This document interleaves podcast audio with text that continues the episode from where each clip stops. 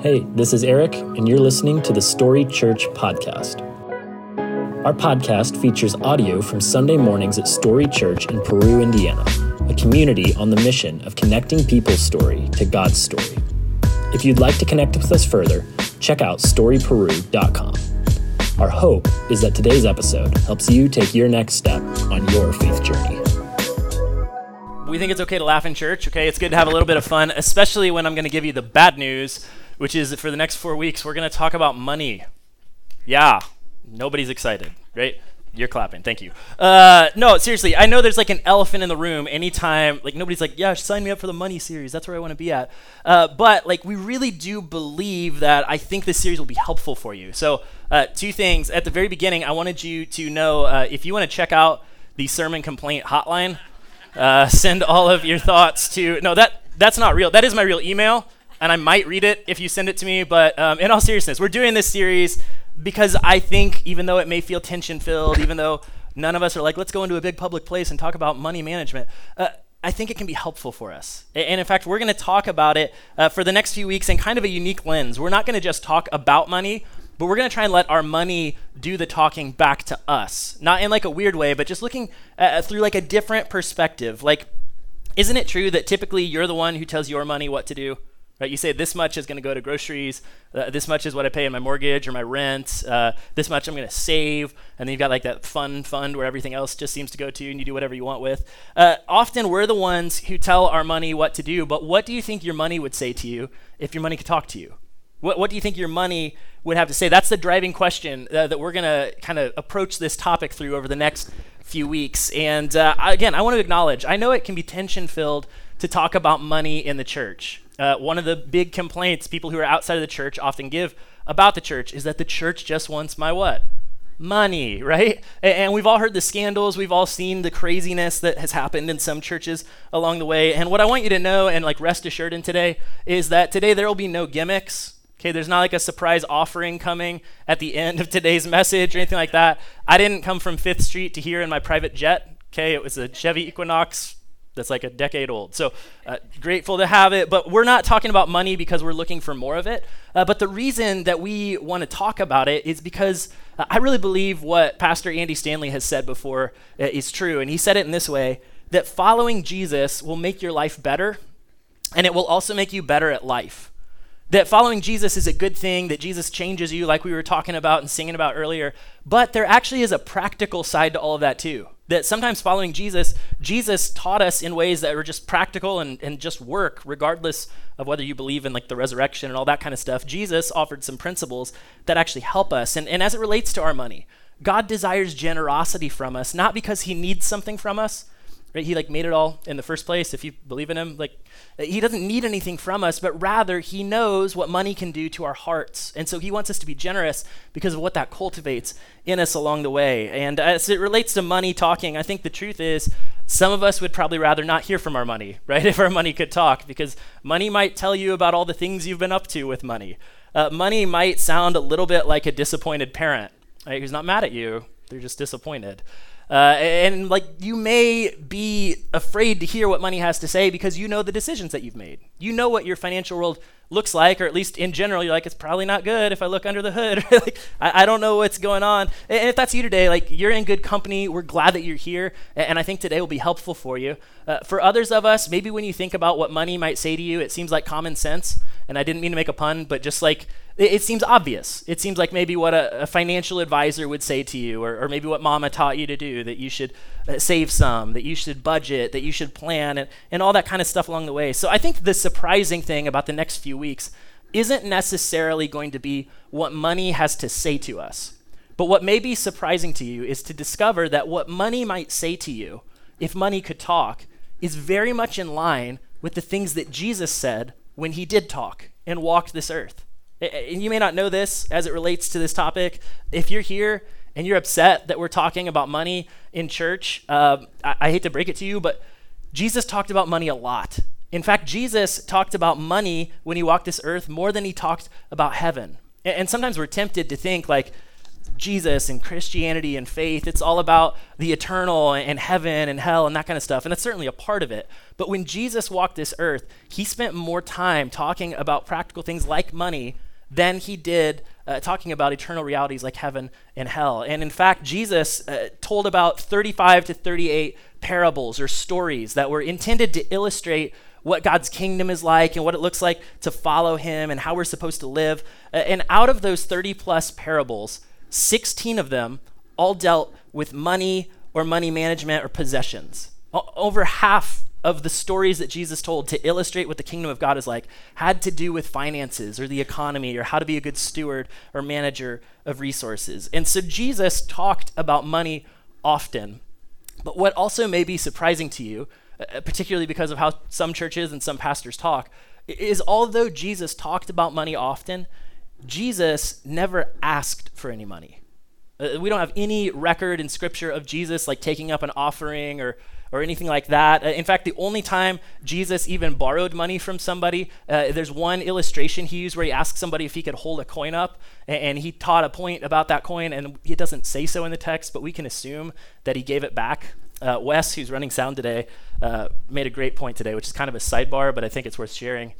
He was like, "Man, can you imagine being that person who like gave the coin to Jesus, if you had heard about Jesus's other miracles, and, and, Jesus takes it and he like makes his illustration, just hands it back to you, and it's still the same coin, and you're like, can you do the fishes and loaves thing with that, man? Like that, that would be kind of cool. I was like, man, I've never thought about that. That's amazing. But what you'll discover if you read the accounts of the life of Jesus and you look at the things that Jesus taught and talked about when it comes to money and possessions, Jesus really was up to something. And in fact, Jesus really was after something in the way he talked about our resources.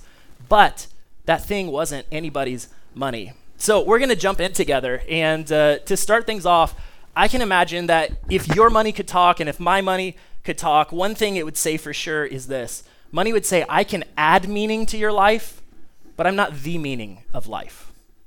Right? I can add meaning to your life, but I'm not the meaning of life. I think money, if money could talk, would remind us that money doesn't get a lot of play at funerals.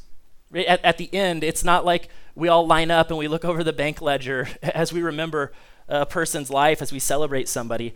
I think money would remind us that money is a better means than it is an end. Money is a better tool than it is a driving force. And in fact, the reality is if you and I make money our end, we will likely end up alone and dissatisfied. But at the same time, using money as a means to an end is the only thing that makes money meaningful. And, and I'm going to tease that out a little farther because there's a concept or a theme that is really going to guide the rest of our conversation today. And that theme or that idea is simply this it's that being a means to an end is the only thing that makes anything meaningful. Being a means to an end is what makes anything meaningful. That's what makes it have meaning. And that maybe sounds kind of circular because when we talk about something being a means to an end, it, it almost has a negative connotation. Like, you just used me, I was just a means to an end. But the reality is, if you want to live a meaningful life, then you have to become a means to an end that's not you. In other words, your life has to be bigger than just you if you want your life to be full and rich of meaning. You have to become a means to an end for something that's not you. And here's the point as it relates to our money today. What we're going to discover together is that if you do that, that when you decide to be a means to an end, to live a meaningful life, then your money will become a means rather than an end as well. That, that as you decide what you're going to go after in life, then your money can be right sized and appropriately applied in pursuit of that as well. You'll start to view your money and your resources and your net worth and everything as a tool in service of where you want your life to go. And this idea isn't like an Eric McCoy original. Uh, this is actually what Jesus taught in one of his most famous, are you kidding me? Did he really say that? kind of confusing parables uh, that he shared. And lucky for us, it was recorded uh, by a doctor named Luke. Uh, Luke in the first century was a doctor who had heard the claims of Jesus and the claims of what Jesus had done. And so he decided to set out, and in his own words, he did a thorough investigation of the, the account of Jesus' life. He talked to eyewitnesses while they were still there, eyewitnessing, and he recorded what they had observed. And eventually, uh, the early church thought his account of Jesus' life was so important that they preserved it and they passed it around their community. And eventually, it was chaptered and it was versed and it was bound. And we know now it, we now know it today as the Gospel of Luke or the book of Luke in our New Testament. And in Luke chapter 16, Jesus uh, starts to tell this story according to Luke. He, he's got some of his closest followers around, and there's groups of people who are wanting to learn from him. And then there's another group kind of off in the distance who are listening in, but like kind of from far away. And, and here's what Jesus started to say It says, Jesus told his disciples, There was a rich man whose manager was accused of wasting his possessions. So he called him in and he asked him, What is this I hear about you? Give an account of your management because you cannot be my manager any longer. And the manager said to himself, What shall I do now? My master is taking away my job. I'm not strong enough to dig, and I'm ashamed to beg. And so the story starts out, and there is this rich man. But the rich man had too much to even manage himself, so he hired a manager, a manager who would go and who would buy and sell and trade on his behalf. But eventually, this rich man catches wind that the manager uh, was doing some deals on the side that the manager had actually gotten into debt with the rich man's money and he had caused a problem along the way. And so the rich man calls him in and he says, You have to give an account of what you've done. And ultimately, the rich man fires the manager. And, and so the manager is in the spot where he's got this limited amount of time where he has to wrap up his unfinished business for the rich man and then he has to put all his things in the cardboard box and walk out of the office right like he, he has this little window of time and he's sitting there thinking like how do i leverage what time i still have working for this man to make sure that i still have somewhere to go at the end of the day and here's what he comes up with the manager says i know what i'll do so that when i lose my job here people will welcome me into their houses in other words i know what i can do with the time that i have so that people will still give me a chance on the other side of losing this job and here's what he does he called in each one of the master's debtors. He asked the first, How much do you owe my master? 900 gallons of olive oil, he replied. And the manager told him, Well, take your bill, sit down quickly, and make it 450. Then he asked a second man, And how much do you owe my master? A thousand bushels of wheat, he replied. And the manager told him, Well, take your bill and make it 800. That seems kind of outrageous, right? The guy is already in trouble for making shady deals off to the side, and now with what little time he has left, he gets these guys together and he starts cutting their debt in half. He, starts forgiving the debt that they owe his master. And the first century, people listening to this parable would have thought, this is crazy. I mean, sure, he had the authority to do that. He was the manager of the money after all, but to cut it in half, to be that radical in response, and, and the implication we only hear in the text about these two men but the implication is that the manager continued to do this which, with each one of the people who owed his master anything. He met with them and he cut their debt. He met with them and he forgave their debt. And then the story gets juicier when the master finds out about what the manager has been up to. And at this point, Jesus' audience in his day, they would have assumed that when the master finds out about this, he's going to send that manager to jail or he's going to have him executed right? He's going to pay for once again mismanaging his funds. Maybe that's what you assume too, right? You think like that's not the way to do things. But they would have guessed incorrectly if that's where they thought the story was going because Jesus is a master storyteller. And Jesus sometimes tells stories that are kind of confusing or kind of upside down to how we would naturally respond to try and get us to pay attention to the point that he's actually trying to make. And so the manager, I'm sorry, the, the master, the rich man, eventually hears about the manager's debt recovery program. And here's what happens it says the manage, the master commended the dishonest manager because he had acted shrewdly. See, it seems like he should be in trouble, but he was commended. He was applauded. He was given credit for the way that he acted in that moment. And that feels kind of confusing. So Jesus, in this moment, kind of pulls out of the story. He backs away from the parable. And then he starts to explain to his audience, then, and I think he explains to us now, the point of this story and how it relates to the kingdom of heaven and how it relates to God's economy. And, and, the point that Jesus starts to make is essentially that God views wealth and money and possessions in a different way than we often naturally view them. Here's what he said He says, For the people of this world are more shrewd in dealing with their own kind than are the people of the light. When he says the people of this world, he's referring to people who, who live and who believe that this life is basically all they've got. They live like there's no tomorrow because they believe that there's no tomorrow. And he's saying that people, sometimes with that perspective, are more thoughtful and more forward thinking than people of the light. And, and when he's talking about people of the light, in his specific context, in that moment, he was talking about the people of God, the Jewish people who, who had the covenants and the promises of God. For us today, he would be talking about Jesus followers. He's saying sometimes people who, who know the promises of God, who, who know the character of God, sometimes they're not as thoughtful and, don't plan ahead as well as people who just assume that this life is all that there is and, that nothing else matters. And maybe another way to say this, to get to the point of Jesus' story, is this is that the money manager was commended for taking full advantage of his limited time and his opportunity. Think about it. He, was fired, right? And he had this window of time to close up business, but he had no incentive necessarily to do it. He had lost the job. But when the man, the master came back, he saw that the manager did everything he could to set right the debt that he had incurred. That he had leveraged the limited time that he had, and he had leveraged the opportunity that he had in that moment. And Jesus' point in sharing this with them and sharing it with us is that his followers should do the same with our limited time and with our limited opportunity in front of us. He's saying essentially, that we should learn how to leverage our resources, how to use our money and our possessions in a powerful way within the broader framework of eternity.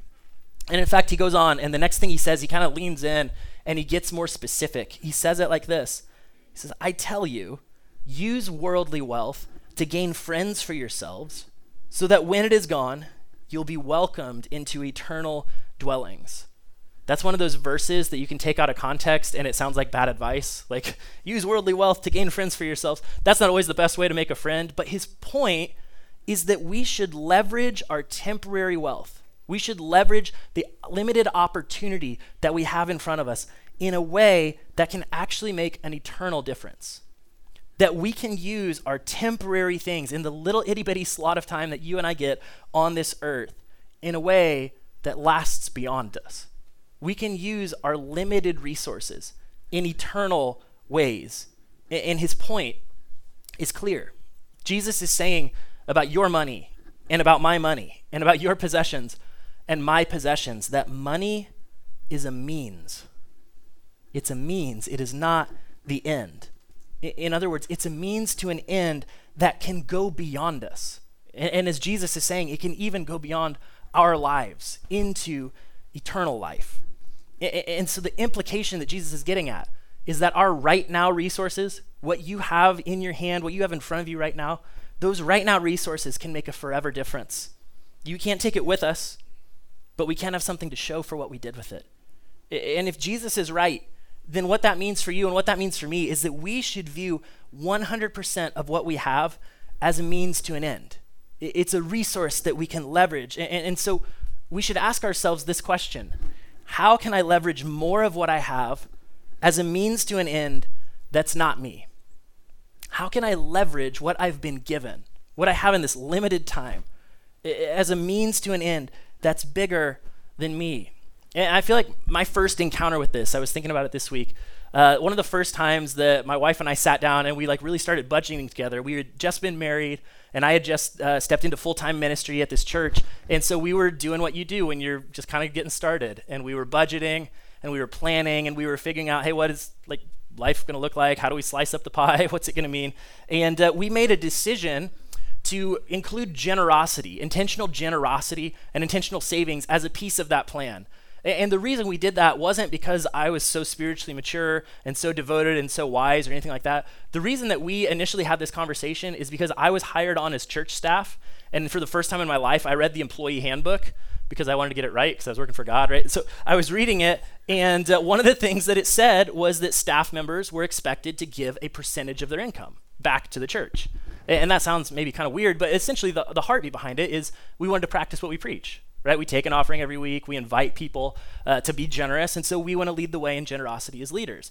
And, and, so for me, I read it and I was like, okay, right? It says don't do drugs. I'm not going to do that. So like, I guess we should give the money too. Like, and so we it prompted this conversation where we're like, well, what does that look like for us? Where do we start? What do we want generosity to look like within our family? And I am so grateful that we intentionally decided to start somewhere. In fact, I'm so grateful for, for the fruit that this has brought in our life and, and things that will last far beyond us. That every time I counsel a, a couple who's going through premarital counseling, getting ready to get married, uh, I always tell them, hey, sit down and have a conversation. Okay, I'm like, I'm sit down and, and like, like pick a percentage of what you're going to give or, or, how you're going to invest in something that's beyond yourself. Because you know what happens for most of us if we don't sit down and make the plan? It goes somewhere, right? Your money will go somewhere but you can choose to tell it where to go. And, and this is just kind of a sidebar thing, but uh, I've talked to some uh, financial advisors, uh, particularly Christian financial advisors, and, and I think it's fascinating. They've revealed that what they found in working with people is that often uh, somewhere around like 10% of our money, if we don't have a budget, 10% of your money just goes somewhere at the end of the year. Like, like you've spent it somewhere, but it wasn't deliberate. And I think it's fascinating that that 10% uh, is also this kind of benchmark that Jesus followers have used called the tithe, where often they choose to deliberately invest 10% of their money. And, this talk today, it's not about tithing. Okay, I think if you want my like short take on it, I think the mandate for generosity in the New Testament goes far beyond 10%. But I'm not asking for that today. My point is that making the choice, you're going to live on a percentage one way or another.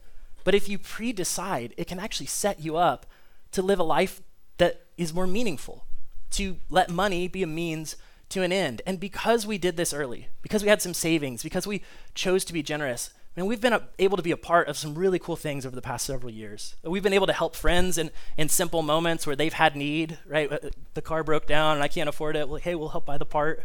That's fun to get to do. It's fun to be in a position where you can do that. Uh, the church that we were a part of uh, would sometimes take some special offerings for specific projects. And, and it was fun for us to actually be able to sit down and responsibly say, like, hey, we'll be a part of that. We'll be a part of what God is going to do next. Uh, eventually, we bought a home and we were able to buy a home that was big enough for us to kind of grow into. But that also gave us an opportunity when there were some friends in times of need that we could actually like take them in. They could stay with us for a season because we had the plan. We were able to leverage it and we were able to be a part of it. And the way that I would phrase it when I look back is this: by making that choice, we were able to turn stuff into stories. We were, able, we were able to turn stuff into stories. And do you know what I would have spent with all that money that we saved or that we invested in that way? Do you know what I would have bought? Me neither, right? I have no idea. I'm sure it could have gone somewhere. Like, I like things as much as the next guy, but I don't miss the stuff. But the stories that we were able to be a part of, uh, some of them are still so emotional for me. In fact, uh, I was thinking about this. One of those big giving campaigns that the church that I was a part of, um, that we were able to join in on, was this campaign called Beyond. It was around uh, 2015, 2016, I believe. And, and we were a part of that. We prayed about it. We pledged some money. We were a part of this bigger campaign. And do you know what one of the things that came out of that initiative was? The church that I was on staff at at the time, Oakbrook Church, decided that we should plant a campus in Peru, Indiana. And little did I know that I would eventually become the campus pastor of that campus. And little did I know that it would become Northview Church and then eventually it would become Story Church. And here we are, right? But, but for me, it's so emotional if I stop and I think through the power that I was able to be a part of that from the very beginning. That, that I was able to give that my yes from the very beginning. And so for you and for me, like we all factor in a lot of things when we make financial decisions, hopefully right? You, think about it before you buy the boat or whatever it may be. But maybe for you and for me, when we're making financial decisions, another consideration that we can add in is simply this question Do I want more stuff or do I want more stories? Do I want more stuff or, or do I want to be a part of a story that maybe will even last beyond me? Because here's the reminder again at, at funerals, people tell the stories, they don't really show off the stuff because you don't take the stuff with you. The stuff ultimately doesn't last, but they tell the stories of legacy. They tell the stories of influence because the stories are the things that can live beyond you. And that's Jesus' point in all of this. Jesus' point is that money can add meaning to your life, but only when you choose to use it as a means to an end that goes beyond you. That money can add this eternal reality in your life when you choose to leverage it as a means to an end that's beyond you. And then Jesus goes on And he illustrates it in this way. He says, Whoever can be trusted with very little can also be trusted with much. And whoever is dishonest with very little will also be dishonest with much. So if you've not been trustworthy in handling worldly wealth, who will trust you with true riches? And as Jesus says this, I want to be careful in how I describe what I'm about to say, but essentially the point Jesus is getting at is that money is a test. Money is a test. And I'm not saying that like if you don't give, you're going to the bad place or what. That's not what I'm saying. Uh, I'm saying money it, it reveals our intentions. It reveals what matters most to us. And like the money manager in Jesus' story, we have a limited amount of time. We have a limited amount of resources. And what we do with that time and what we do with those resources reveals whose kingdom we're ultimately most devoted to. It reveals if we're most devoted into building our kingdom, our bookended kingdom with the beginning and the end and all the stuff we can pack in in between, or if we're devoted to the kingdom that will last beyond us, the kingdom that has always been and will always be. And Jesus goes on and makes this point. He says, And if you've not been trustworthy with someone else's property, who will give you property of your own? We're all good Americans, right? When I talk about money and I say someone else's property, you're kind of like, uh-uh, what's mine is mine, right? Like I got a fence around it. Uh, uh, like that's kind of our natural reaction. But the point that Jesus is making, the implication of what Jesus is saying, is that if money could talk, it would agree with him. Because if money could talk, I think money would tell us, I'll still be here when you're gone. Right? It'll get redistributed to somebody else probably that nephew you don't like or whatever. Like, like it'll get redistributed along the way. It's that tension between stories and stuff again. I'll still be here long after you're gone. I think money would tell us this, and this is so important. I think money would tell us that the moment you think that you own me, I own you. The moment you think that it's mine and I got to hold on to it with my closed fist as tight as I can, you're actually caught in the trap. The moment you think that you own your money, your money most likely will start to own you. Because we, just like the money manager in the parable, we are managers, not owners. We're managers of the things that we're given. And I know you worked hard for it. I believe that you're, you're careful with it. I believe that you deserve it in some respects. But if you're going to leave it at the end of the day, then clearly you're managing it. You're managing it for a set amount of time. And I think the question we have to ask is who are you managing it for? Who are you managing it for? And if you're here and you're like, hey, I don't know what I think about this whole Jesus thing, hey, I'm really glad that you're here, but I don't know how to answer the question for you. Like, if you're just like, all we've got is this right now, and like, there's nothing that's going to last beyond me, I, I don't know how to answer the question. But if you're here and you're a follower of Jesus, or you're doing your best to try and follow after him, and you believe that there's a God who created the heavens and the earth, and he created people in his image and, and, placed them on this earth to steward and rule over this earth for the amount of time that they have, then God has given you this time and these resources to manage for the time that you have. And, and Jesus would say, manage it well, and don't get confused. Don't get confused about why you have it. If our money could talk, it might remind us I'm a means, not an end. I'm a means, not an end. I'm not the thing you should be after. I'm something that you should leverage for something greater than yourself. I think money would tell us I am a tool and I'm a test. Like I will reveal what's really going on inside.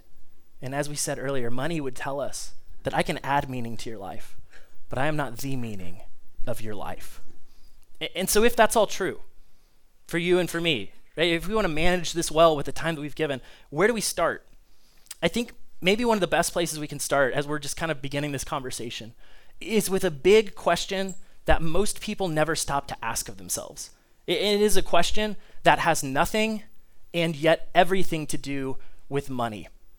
And that question I would phrase like this that if being a means to an end is what gives your life meaning, then to what ends do you want your life to be a means? I know that's kind of confusing, so I'll say it again. That, that if being a means to an end is what gives your life meaning, then to what end do you want your life to be a means? Or in other words, what do you want your life to count for in the end? What do you want your life to have been all about in the end? What do you want to go after that's bigger than just you? What do you want people to celebrate about you in the end? What breaks your heart about this world that you want to be able to say you actually did something about? Like, Like, what do you want people to line up for and thank you for in the end when all is said and done? If you don't decide, your appetite will decide for you. If you don't pre decide where you want it to go and what you want your life to count for, your appetites will decide what your life ends up looking for. And, and like, like parents, grandparents, you get this, right? You, you get the power of investing in someone that's going to outlast you, someone that will be beyond you. You. Know the power of that. You know that there's nothing like it. If you've ever invested in the life of somebody else, you know the power of choosing to leverage what you have for the benefit of somebody else. And, and you may be here and you may not know what you want your life to ultimately count for in the end. I know it's a big question, but I would be willing to bet that you know what you don't want to be true, right? Nobody says, like, I want my life to be about accumulation. I want a big pile of stuff sitting there that somebody else will get when I'm all done. You don't want your life to be about consumption, right? I want to eat it all. I don't know. Like, you, you don't want that to be true. You don't want it to be like it was all really amazingly upgraded when I left it all behind forever. Like, that's not what you want your life to be. Like, I was fashionable. I looked really good to the very end. Like, that's none of those things are bad things, okay? They're just not ultimate things.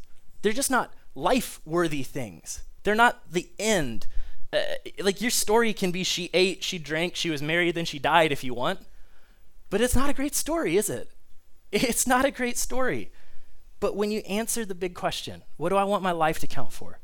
To what end do I want my life to be a means for? When you answer that big question, then your money will follow. Your resources will follow. But until you answer that big question, you may just follow your money. And that's a sad thing to do. You may just chase your money around to the next appetite that it wants to satisfy.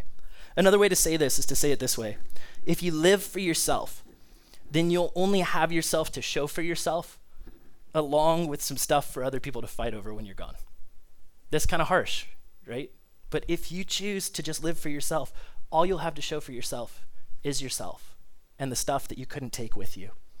So, in preparation for where we're going to continue this conversation next week, here's what I want to invite you to consider. If being a means to an end is what gives life meaning, then to what end do I want my life to be a means? Like when you identify and you embrace the meaning of your life, then what can happen is your money can become the means that it was intended to be. It can be the tool that was intended to be leveraged for something that goes beyond you. And interestingly enough, as Jesus finishes telling the story and he finishes explaining the teaching, uh, Luke tells us that there was that other group who was nearby. They were at a distance and they were just kind of listening in. And Jesus finishes teaching, and then Luke says that the Pharisees, this other group, this group of religious leaders who thought they had it all together, he says the Pharisees who loved money heard all of this and were sneering at Jesus.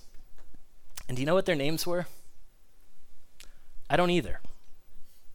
Because they chose to live for themselves and they missed it. And we'll pick it up there next time. So let me pray for us. God, uh, this topic of money, it's like just instantly can get some of our defenses up. It feels very personal. Uh, it can feel very, I don't know, maybe judgmental is the word. We, if you're like me, sometimes you can feel like you're getting it wrong no matter how hard you try. But God, I pray that today uh, this would be just a helpful drop in the bucket, a different perspective that we could remember that money is not the end goal that being rich and wealthy is not bad, but it's not the end goal because our lives are meant to be a means to an end that is beyond us. And so, God, I pray for my friends here today who, if they're honest, uh, they haven't grabbed hold of this. They haven't been deliberate or intentional about this. And I pray that this week they would carve out time to really think, what do I want my life to count for? And in pursuing that bigger thing, that they could discover that their money will follow, that they could appropriately leverage it as a tool to serve an eternal purpose. And God, that as we try to listen and pay attention to what money might say to us, that we would ultimately recognize that we are managers and not owners, and that we could steward well the limited time and the limited resources that we have for an eternal purpose. We pray and we ask all of that in Jesus' name. Everybody said, Amen. Hey, once again, thanks for listening. If you live in or near the Peru, Indiana area, we would love for you to engage with us at one of our weekend gatherings. To find directions, service times, and information about our environments for kids, visit us at storyperu.com.